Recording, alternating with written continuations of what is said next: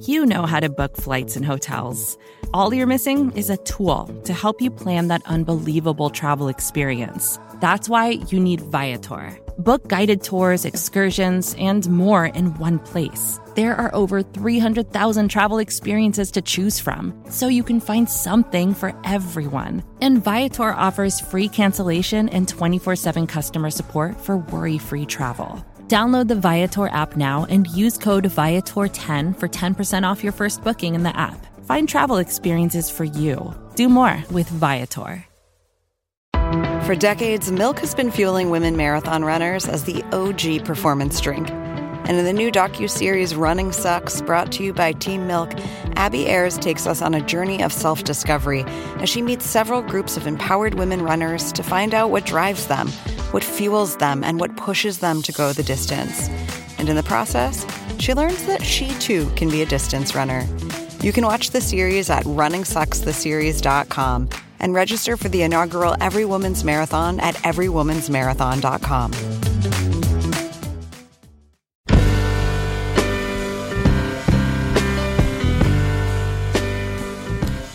Hey, people. It's the Longform Podcast. I'm Evan Ratliff from Atavist, and I'm joined by the Longform guys, Max Linsky and Aaron Lammer. Hey, guys. Hey, Feeling that hate people intro. hey, ho. Hate party people. Uh, Who did you talk to this week, Aaron? see, I almost had to throw it to myself there, but I, I pulled I pulled the brakes at the last second. I talked to Jonathan Shainin from The Caravan, which is a um, Indian magazine. I think one of the only um, publishers of uh, features, long feature material in, in India in English. Um, he's an interesting guy. Um, I mean, just running a magazine out of Delhi is Didn't he also run one out of like Abu Dhabi? He also ran a magazine out of uh, Abu Dhabi. Um, so some really good good stories in here. Um, if you want to send out some good stories yourself, you might need a newsletter from the good people at Mailchimp. Comes Tiny Letter, a simple, powerful way to send an email newsletter. Thank you for your support. Take it away, Aaron.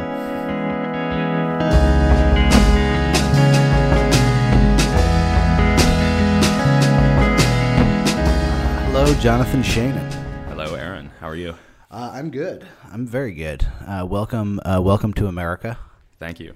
Um, for people who aren't familiar with it, uh, Jonathan is the editor of Caravan, which uh, I have heard described as the Indian New Yorker. Uh, yeah, I am. Do you, do you, do you like that description, or do you? Uh, well, I should. I should. uh, As a point of clarification, I said I'm. I am senior editor at the Caravan. There Senior are- editor Yeah, at there. the- are, there the- are two people above me. Okay. Um, but uh, in practice, we're a harmonious team, and you know tend to do things together. And I am definitely the person who puts the pen to the paper.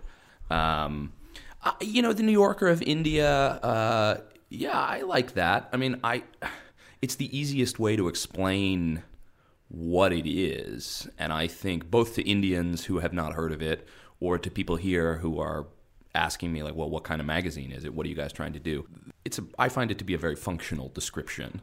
so let's let's uh, let's rewind. Yeah. Um, because as far as I know, you're the only American. You're the only American I know that's editing a magazine in India.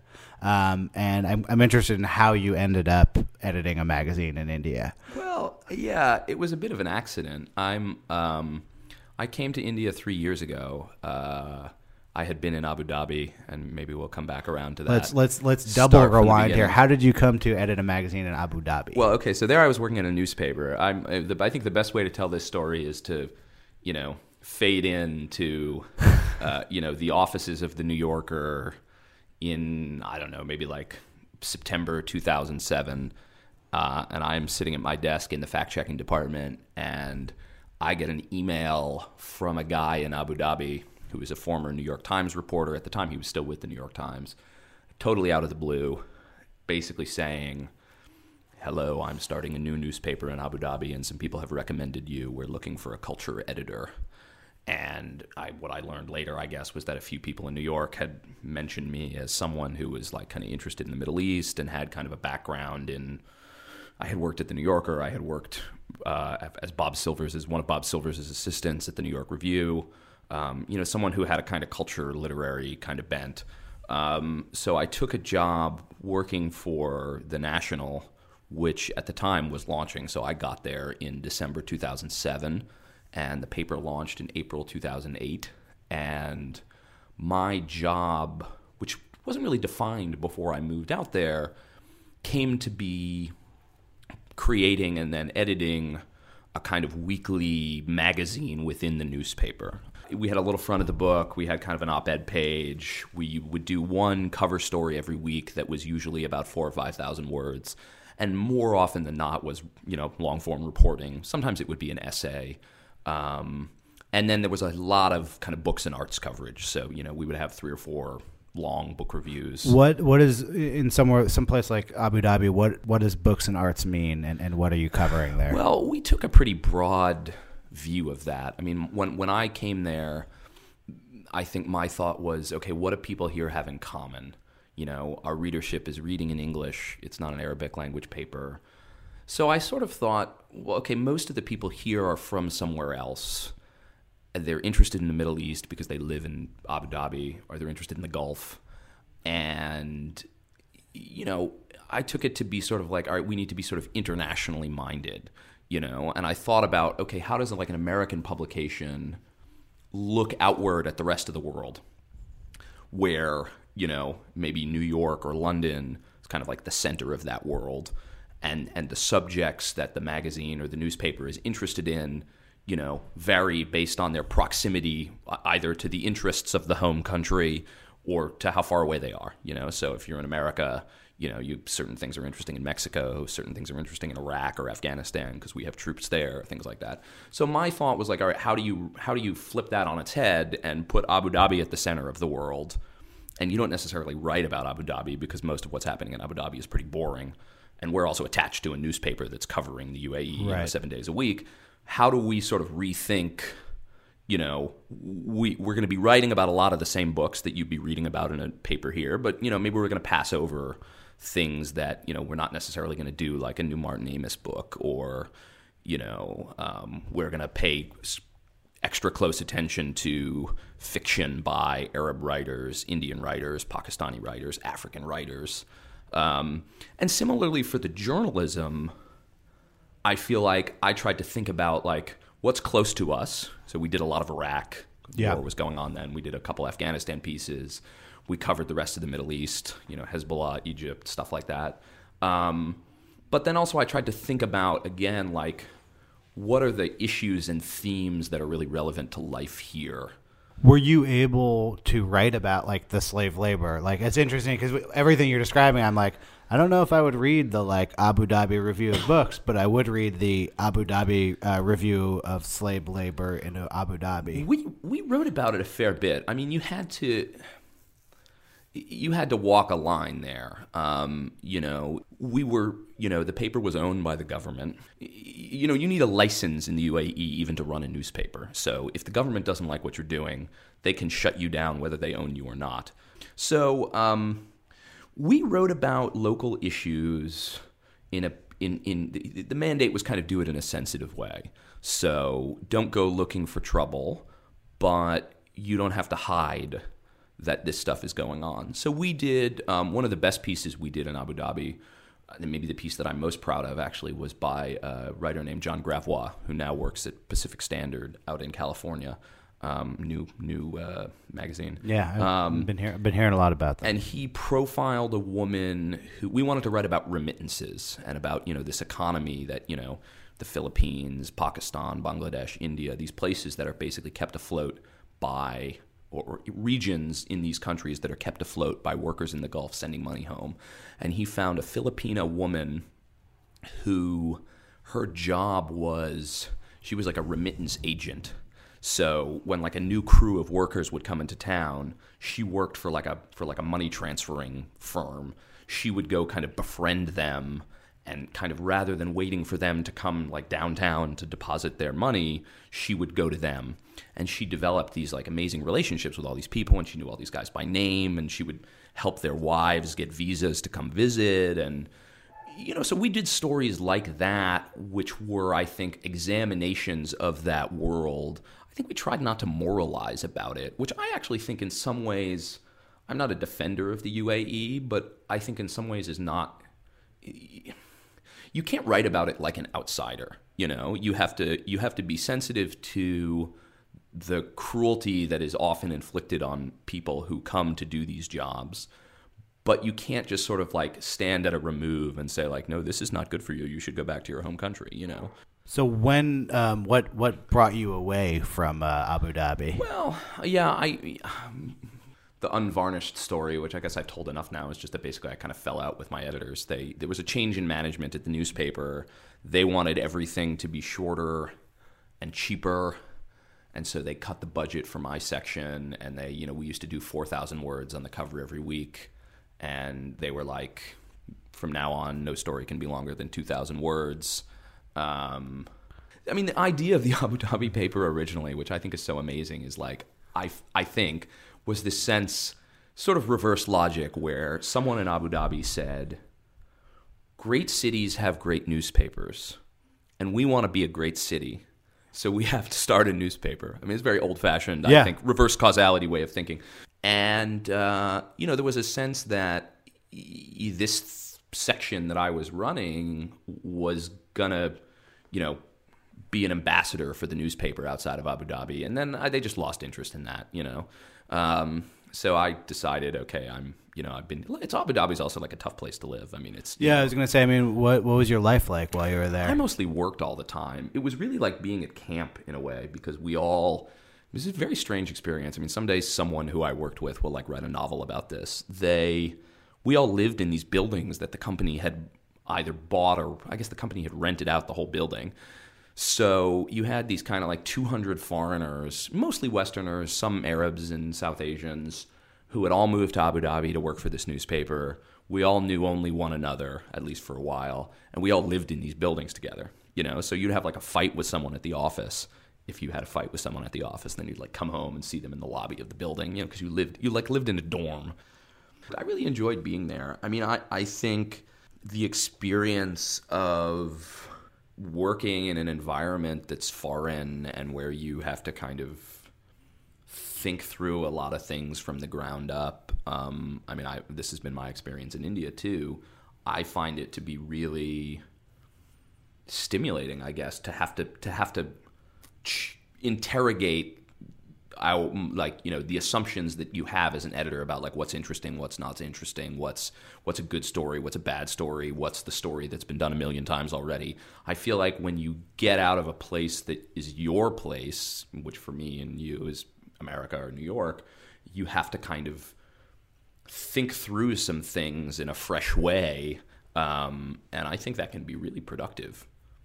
What brought you from Abu Dhabi to uh, Caravanas in Delhi? Caravan is in Delhi. Basically, I was ready to leave Abu Dhabi and I started talking to friends and trying to find out what other options were out there. And I really liked being away. I mean, I had at that point I'd been gone for 3 years and I felt like I just like wasn't ready to come back to America.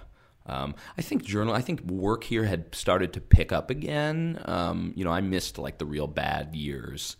Um, but I, I, you know, I know. I guess I had like this bug for for like being an editor abroad, and I had gotten to be really interested in India because, again, going back to this sense of kind of how do you, what does the world look like when you put Abu Dhabi at the center of it? India looms very large there, both in terms of it, the size of the country, the size of the population, the proximity to the Gulf, and then, of course, the fact that you have a large Indian population in the UAE. So, some friends of mine put me in touch with people at Caravan, and This is after uh, going on high. It is a historical publication. yeah, so it had it had been um, it it existed from I believe 1940 until 1988. Um, I've never actually read a copy of the original run of Caravan. It was totally, as far as I know, it was totally different. It's been described to me as being like a little like Reader's Digest or something, but I don't even know if that's true. I think it was a literary magazine in the sense that I think it probably published a lot of like poetry and short stories and things like that. And the grandson of the guy who founded it, so it's part of this family business, which is called Delhi Press. Uh, was founded by this guy, Vishwanath, in 1940. Um, if uh, you or any of our listeners have read uh, Naipaul's third nonfiction book about India, which has the most amazing title ever. It's called India: A Million Mutinies Now. Um, there's a chapter on this guy Vishwanath who started the company.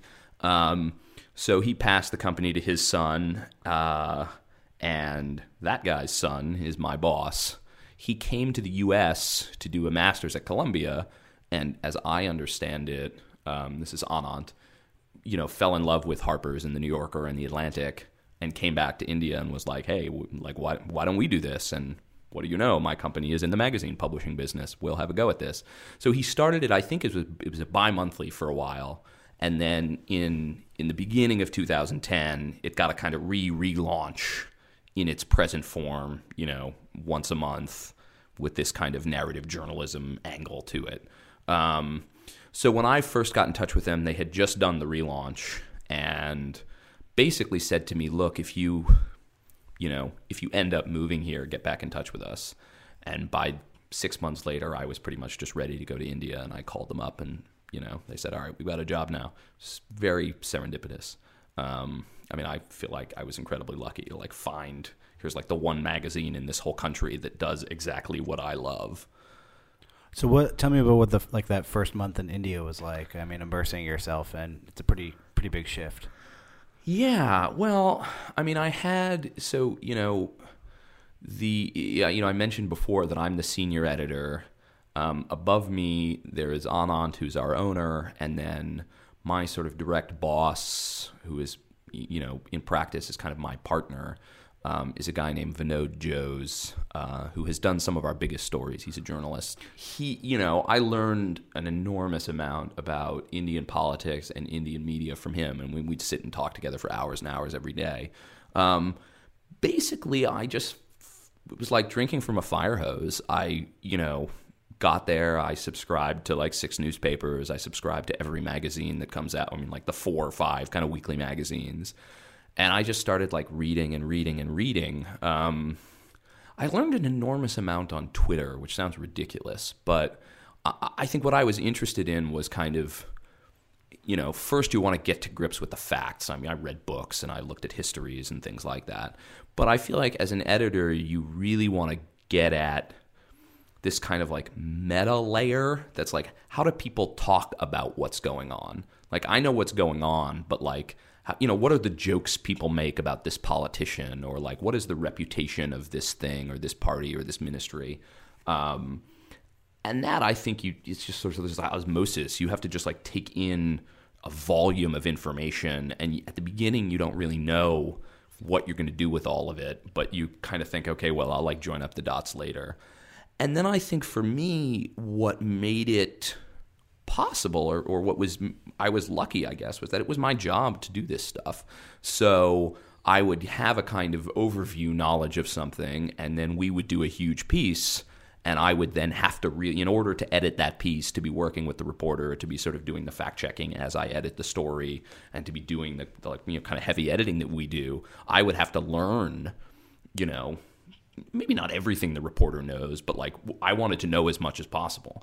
Um, so I would read the transcripts of the interviews the reporter would do. I, sometimes I'd read books about you know the you know the politics of Tamil Nadu or something. I, I felt like I just wanted to know enough so that often driven by kind of fear of embarrassment. How, how, do you sort of? I mean, how do you manage a, a, country the size of India and the number of stories that are that are coming out? How, how do you keep a handle on that? in some ways it's it's it's just an extension of I think the problem of just magazine editing generally. I mean, I I have my sort of philosophy if if that's the right word of what it means to be a magazine editor is that you start with this blank thing every month. You know, I mean, if you're doing this kind of long form stuff, if you're a monthly magazine as we are, there, there's nothing you have to put in the magazine. You know, we're not covering stuff um, in a way where I feel like if you're, you know, you're the editor of a newspaper or something, you got a pretty good sense of what's going to go in tomorrow's newspaper because you know what happened today. So I think you start from the sense of like, okay, what's compelling enough that that it's worth six thousand words, and then what's the six thousand word story that a, a, a, reader, someone who's not like a fanatic for long form journalism, a reader is going to be like, "Whoa, I need to, I got to read this," you know. So maybe like one of the things we've tried really hard to do has has been to be pretty topical in terms of picking subjects that we think is sort of like, okay, this is news that's going to stay news. Um, it because it takes us four or five months to do a story sometimes. So, you know, you want to know when you send out that reporter in December that come May or June, either the subject is important enough or that what you're going to unearth is new enough that it's going to feel when it comes out, someone's going to be like, holy shit, I got to read this. You know, my line that I now have, like the people who work with me uh, now, I think we all kind of repeat it as a mantra is like, you know, there are two things for us. One is this idea of like, we're gonna we're gonna do three stories a month for 12 months a year. So when a story idea comes up, it's like, is this one of 36? We're like, we got 36 slots here, and is this story that we're talking about worthy of being one of those 36? I think the other thing, and this comes, I think, in some ways with this question of like, what do you do from you know local or regional subjects, is like, why are we doing this particular story? You know, so all over India, for example, there is like massive environmental despoiling going on, you know, mining, power plants, forests getting cut down. I mean, it's kind of, you could go to pretty much any place and you would find someone breaking the law or bribing an official or, you know, dispossessing indigenous tribals from their land to mine it but you can't write all those stories, you know, and there's there's a kind of sameness about them if you keep writing them over and over again. So it's kind of you're looking for, you know, we have a story coming up that is about. Um, people use this word in India, tribals, or Adivasis is what they're of sort of native inhabitants of the land. They're you know indigenous peoples, um, and these are the people who have borne a lot of the brunt of kind of the rapid development of the last two decades and there's a community of these people in Maharashtra actually, um, where they're really isolated, and the district that they're in has the highest rate of death due to starvation in the entire country. And uh, we have like a grant that we were doing with a nonprofit, an NGO, where we were kind of you know funding reporting. You know, we'd get like you know we these people would kind of top up the cost of what it would take for a reporter to go to a story. So um, I've had a guy who's been back and forth to this fairly remote place like six times, you know, and gotten to know these people and you know spent a lot of time with them. Um, and there, I feel like you know, corny or not, the hook is like this is the worst place. You know, this is the place that's number one. So at least like you can there's something to sell it with. Um, that sounds really crass, but but I, I feel like that's you know when we're talking about like doing a piece on a politician or you know, doing a piece on a movie star or something like that. It's like, okay, well, why this guy? You know, like we need to be able to answer that question. You know, why are we doing this story instead of any of the nine fairly similar stories we could do? Who is the writer who who you're sending to this area six times, and and who are the people who write for the caravan, and how do they how do you develop talent? Yeah, well, I mean, this is the hardest thing I think because there's not a pool of freelance writers. I mean, you can't make a living in India as a freelance writer. Um, I mean, we don't pay that much money, and and we can't we can't even keep you that busy. I mean, if you you know if you were like really devoted to writing for Caravan, maybe you do four stories in a year.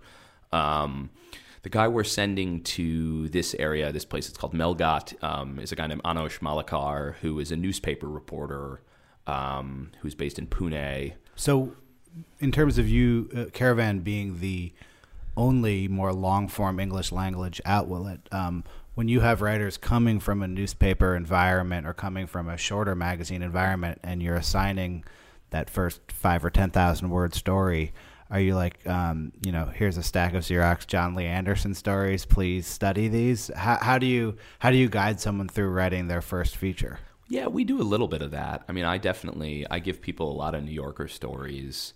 Um, I feel like you have to not just give someone a story, you have to kind of tell them how you want them to read it in a way.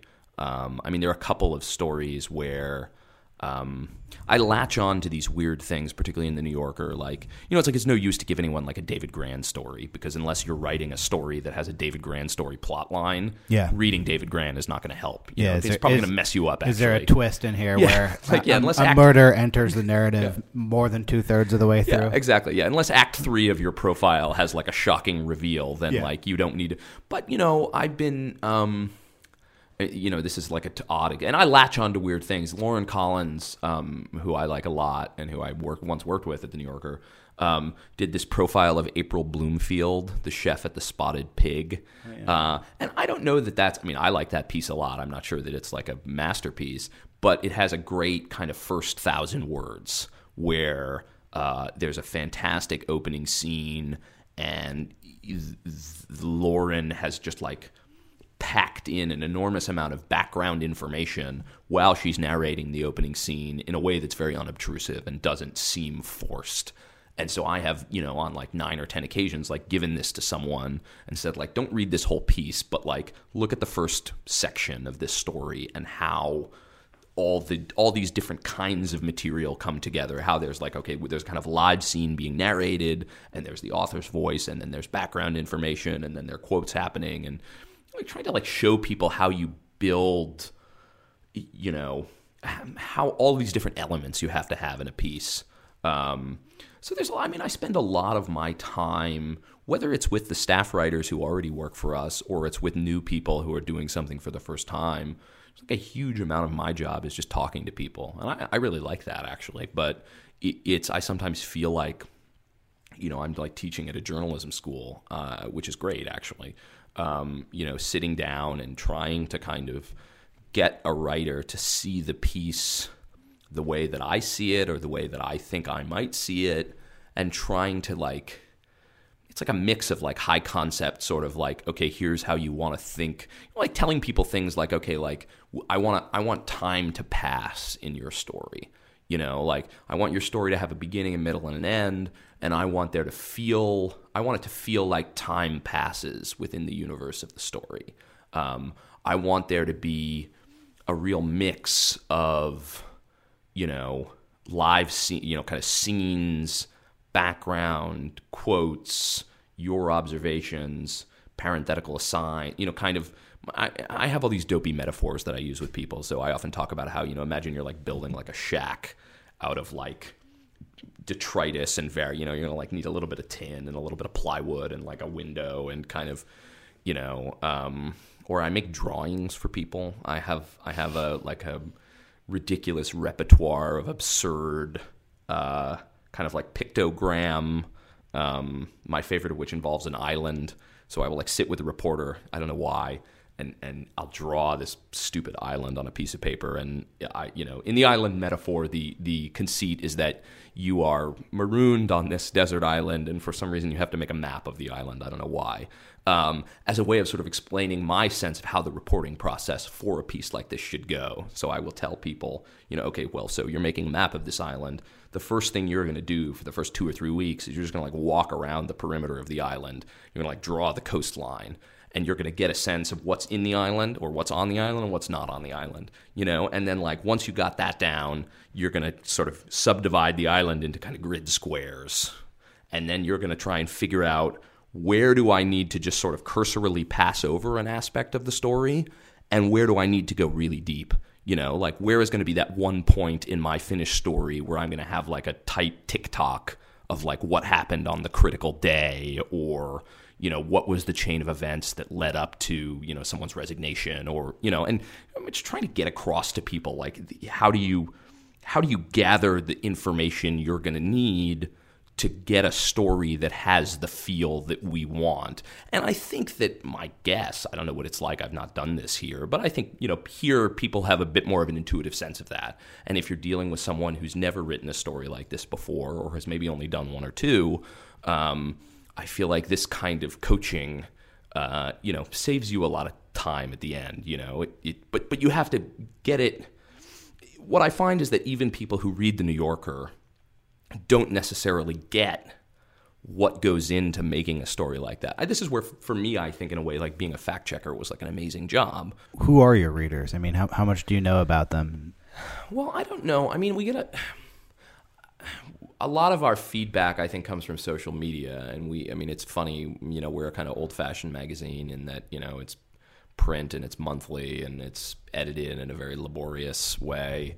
Um, social media has been huge and hugely important for us. I mean, I think Um, I leave it to others to probably say how much the reputation of Caravan has grown in the last couple of years. Um, but I think whatever that growth has been, it's been really heavily driven by people reading stuff on the internet. And, and you know, when we do a big piece, um, I hate this phrase goes viral. Um, and now people have started to use this as a verb, like it viraled. I had a story viral. Um, I've seen this in Indian publications. It drives me crazy. Um, when we do a big, big story, you know, and some of these are like, you know, like the probably the first really big story maybe we had in terms of web readership was this profile of Manmohan Singh, who's the prime minister. Um, and that's like a super unsexy story. I mean, this guy's on TV every day. I mean, he's, he's the most, depending on who you believe, arguably the most powerful person in the country. Many people would say he's not. Um, but, you know, structurally, he's the head of the government. Um, and that was like, you know, Vinod spent like six months, interviewed like 60 people who had known Manmohan like across his whole life and that went up online and it just like spread like wildfire. People were like oh my god you got to read this. It was nothing like this has been done before. Um, so it's you know the reason i bring up twitter is because i think or twitter and facebook is because that's how i get a sense of who's reading stuff but i feel like it's a little dangerous because it's like it's like that like old joke where the guy's looking for his car keys under the light, yeah. under the lamp light, right? And the cop is like, "Did you lose your keys here?" And he's like, "No, but here's where the light is." um, you know, like Twitter tells you something, and so it's tempting to think that it's the real, like because it's a metric you can see. Yeah. Um, it's tempting to think that that's the whole universe. Do when you when a story sort of starts circulating on Twitter like that, and um, I'm thinking of there was a, a cricket story a, a, year or two ago um, who was like sort of a veteran guy and then he got involved in organizing a le- the league or something. Well, so the the big one we did, which you guys actually very nicely picked as I think a top ten of the year. Uh, in, under the sports category was yeah. about this guy Lalit Modi. Yes, that's yeah. the one I'm like. Sorry, Max is our sports editor. Yeah, but I so, did I did read that. So this guy created this new league, which was playing this like short form of cricket, yes. and um, it was like a massive spectacle, celebrities, after parties, cheerleaders, which don't really go with cricket.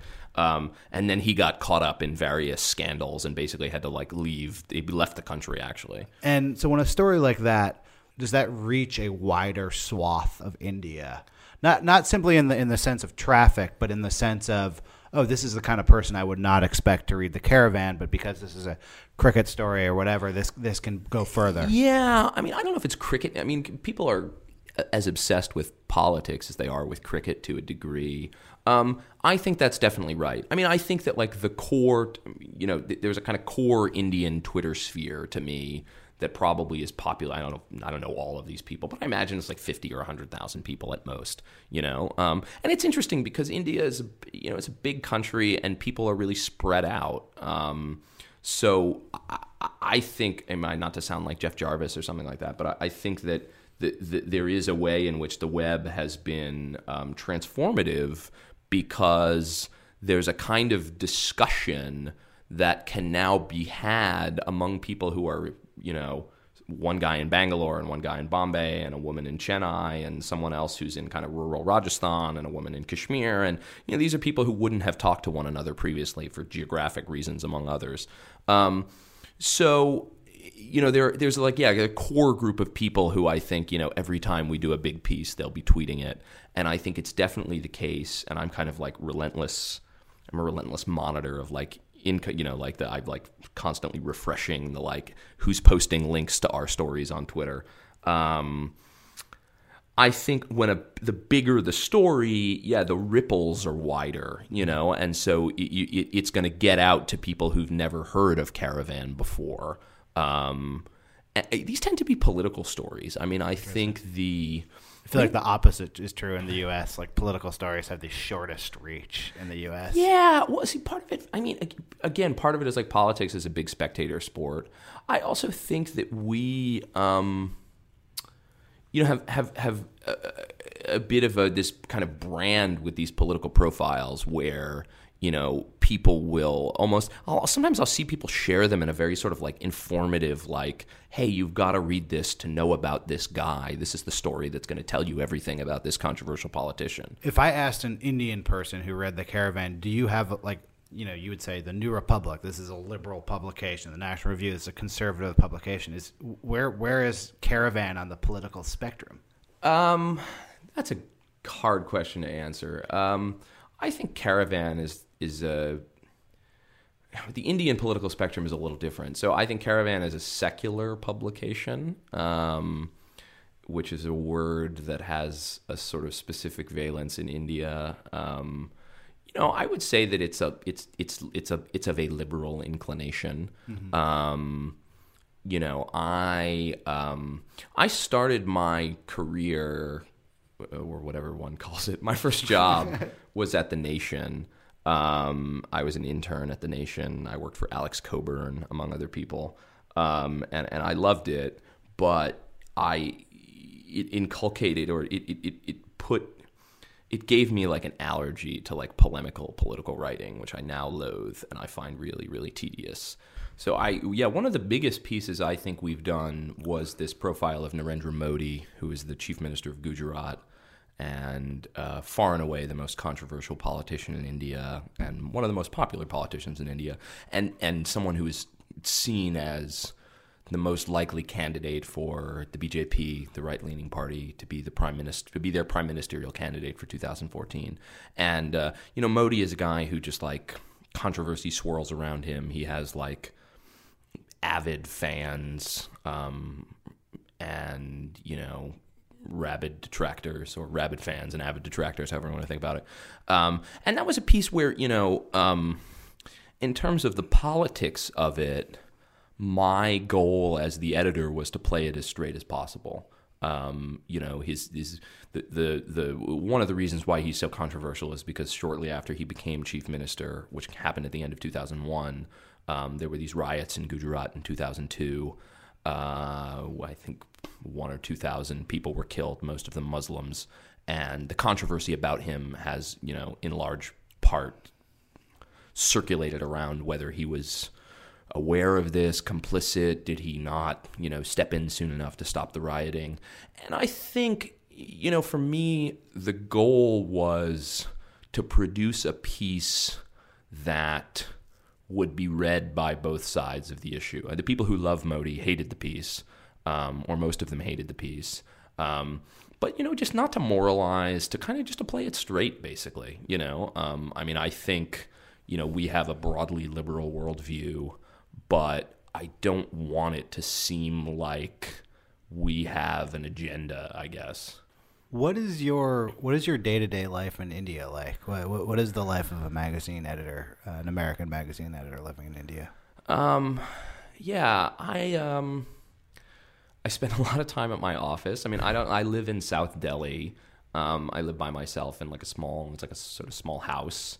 Um, I wake up in the morning, I eat breakfast, um, I try to eat breakfast. I uh, take an auto rickshaw to work. Um, except in the summer, I in the summer I take the metro because it's too hot to be outside. Um, so I, you know, I walk out of my neighborhood probably you know ten minutes. Um, you know, I get in an auto rickshaw. Uh, I got to negotiate with the guys every morning. What what is a what does a ride to work in an auto rickshaw cost? Uh, so if they ran the meter, which they don't usually, it's 95 rupees, which is a little less than $2. Um, my sort of personal limit is 150, which is about $3. Um, guys will want to charge, you know, there's like a kind, you pay a kind of white man tax, right? People look at me and they're like, all right, yeah, that's 500, Yeah. you know, um, which is like five times the normal price. Um, I like to smoke in the auto rickshaw on the way to work, so I kind of prefer that to the metro. Um, and then, you know, I get to my office. Caravan office is pretty small. We have probably about 15 people in the office. What is your social life like? Um, you know, it's mostly uh, mostly people who I kind of either people I know from work. I mean, I feel like um, there's a hammy line that I've used many times before, and I will now use again. That um, you know, I'm not an Indian, but I am an Indian journalist. Um, which is stupid, but also true. I mean, I work at an Indian magazine that's read by Indians primarily. Um, so most of my friends are other journalists. Um, some of them are writers I work with, like Samanth. Um, some are people who work at you know other newspapers or you know they're freelance writers. Um, you know, it's I mean I've gotten to know like a lot of people. I mean I, I feel it, Delhi has gotten to the point now, and Delhi is a small town. I mean, it's 20 million people, obviously, but like the sort of like literary journalistic Delhi can be a small town, you know. So if I go to, um, you know, a few weeks ago, there was a little party for Mohsin Hamid who was coming through town to, uh, you know, launch his new book. Um, and I, you know, I go to a party like that, and there are like 50 people there, and I know 40 of them because they're just like it's not that, you know, it's not a big place. Has it been strained for you to to make a life in India? I mean, do you do you date in India? Um, well, no, I haven't. I mean, I, I have uh, I have a girlfriend who lives in America.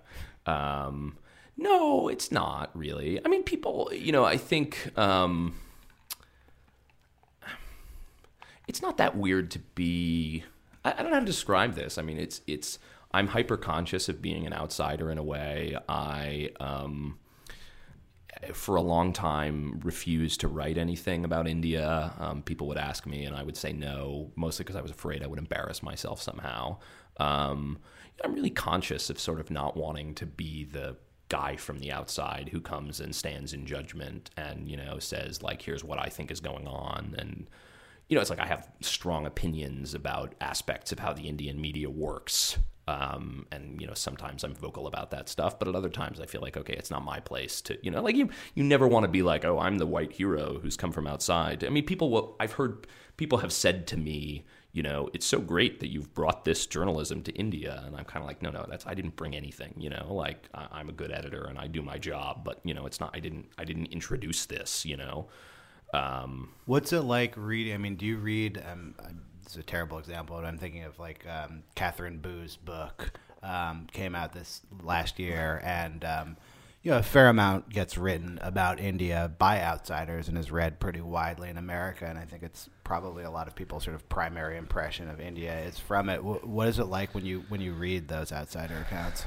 Well, I mean, it's yeah, the quality varies. I think. I mean, I tr- I'm probably nastier about some of this stuff than I should be. I think I have a reputation among other foreign journalists in Delhi as being like that guy on Twitter who's going to say that your piece was bullshit, um, or who's going to make fun of you when you write a story about monkeys in Delhi, um, as if that's news. Um, Kate Boo's book is, I think, is like a masterpiece, and and I mean, I wrote a review of that for Bookforum. I, I think um, the level of commitment that she put in, and the sort of like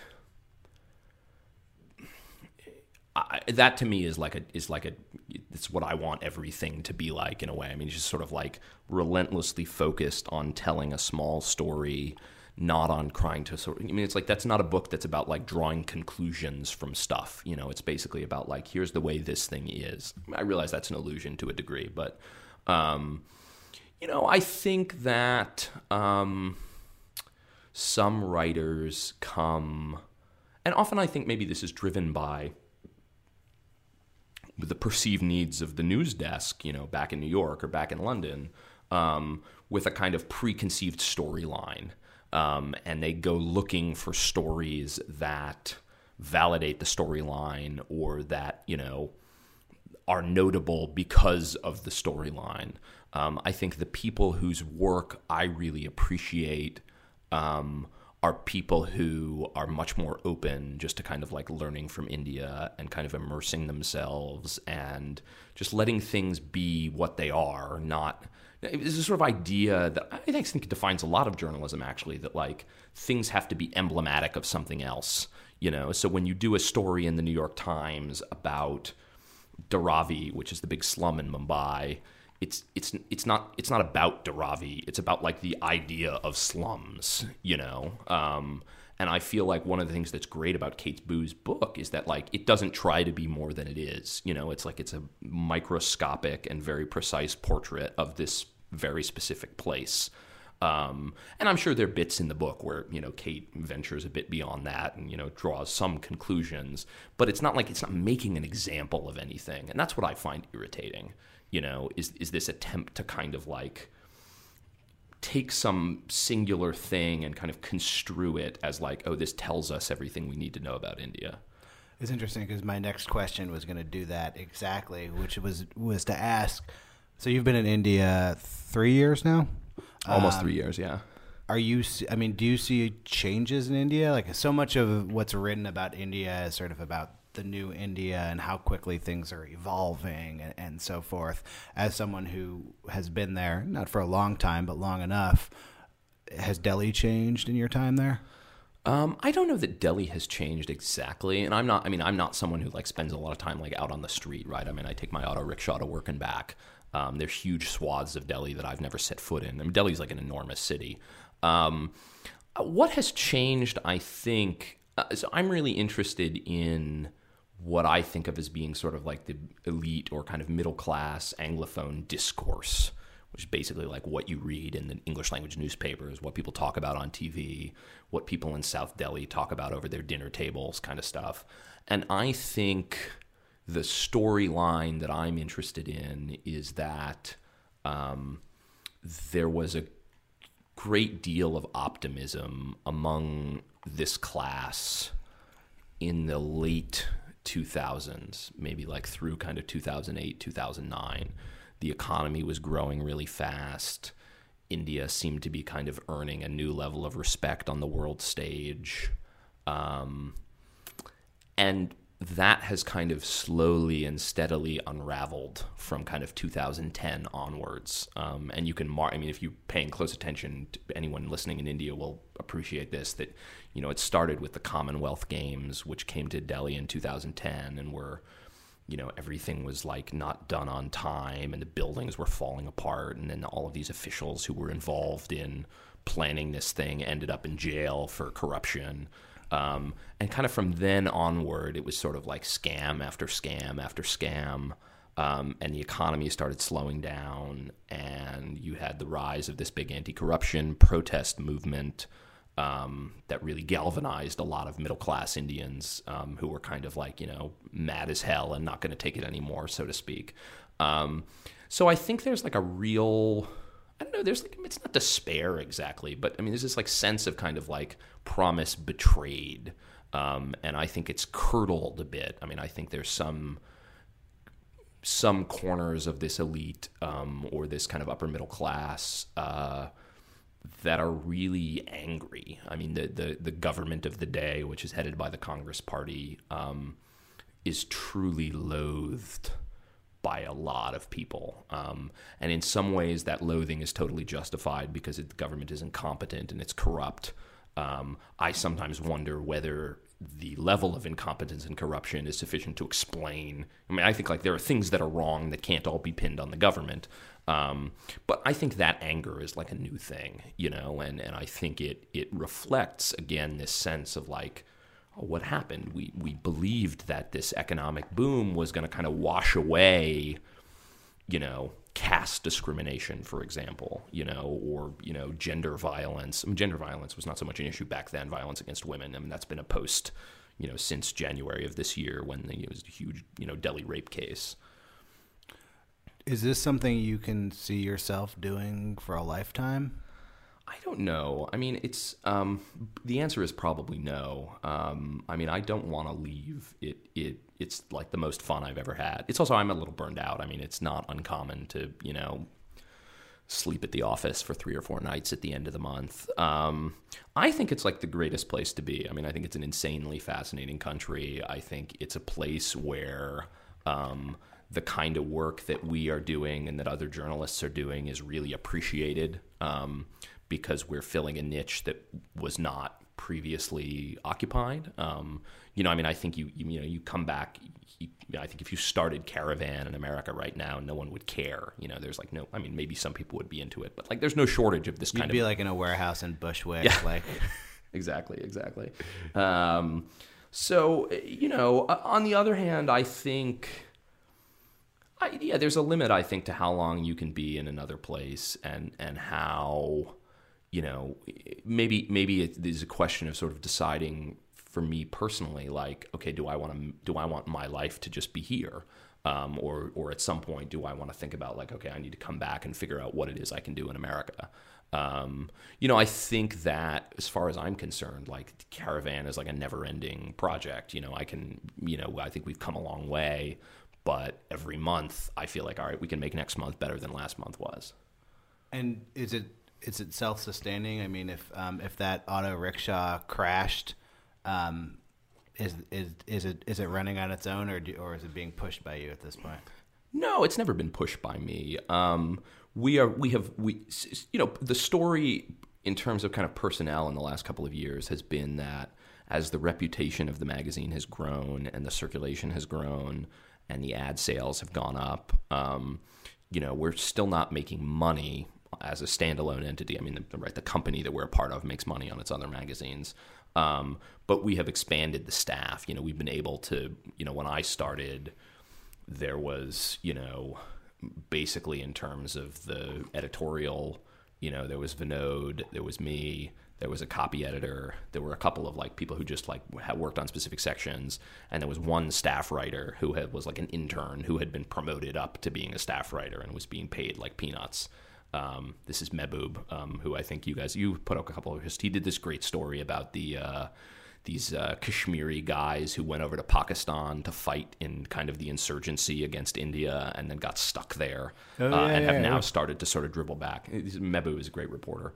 Um, and, and one of these people is just like this really driven young guy, he's probably like 28, 29, um, who has a real skill, I think, at like getting people to trust him. Um, so we've added three more staff writers. We've added three more editors. You know, it's it's it's it's increasingly starting to feel more like it's kind of like a real institution where you know there's like a hierarchy of people doing different things. That seems seems like as good a place as any to, to taper off there.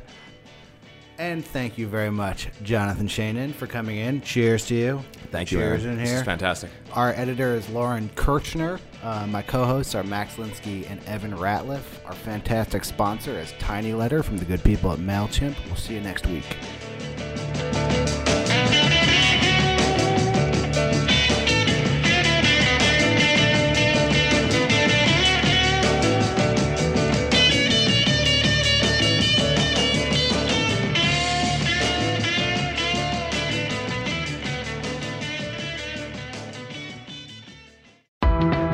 You run? Why does anyone? I always thought that runners loved running, and that's not the case. Most runners hate running, but they choose to do it. In the new docu-series Running Sucks, brought to you by Team Milk, Abby Ayers learns why women runners everywhere are driven to go the distance. It really is about taking my power back and proving myself wrong. Team Milk is about fueling women's performance and helping them along their marathon journeys. You can sign up now for the inaugural Every Woman's Marathon taking place in Savannah, Georgia on November 16th, 2024. Learn more and register at everywomansmarathon.com.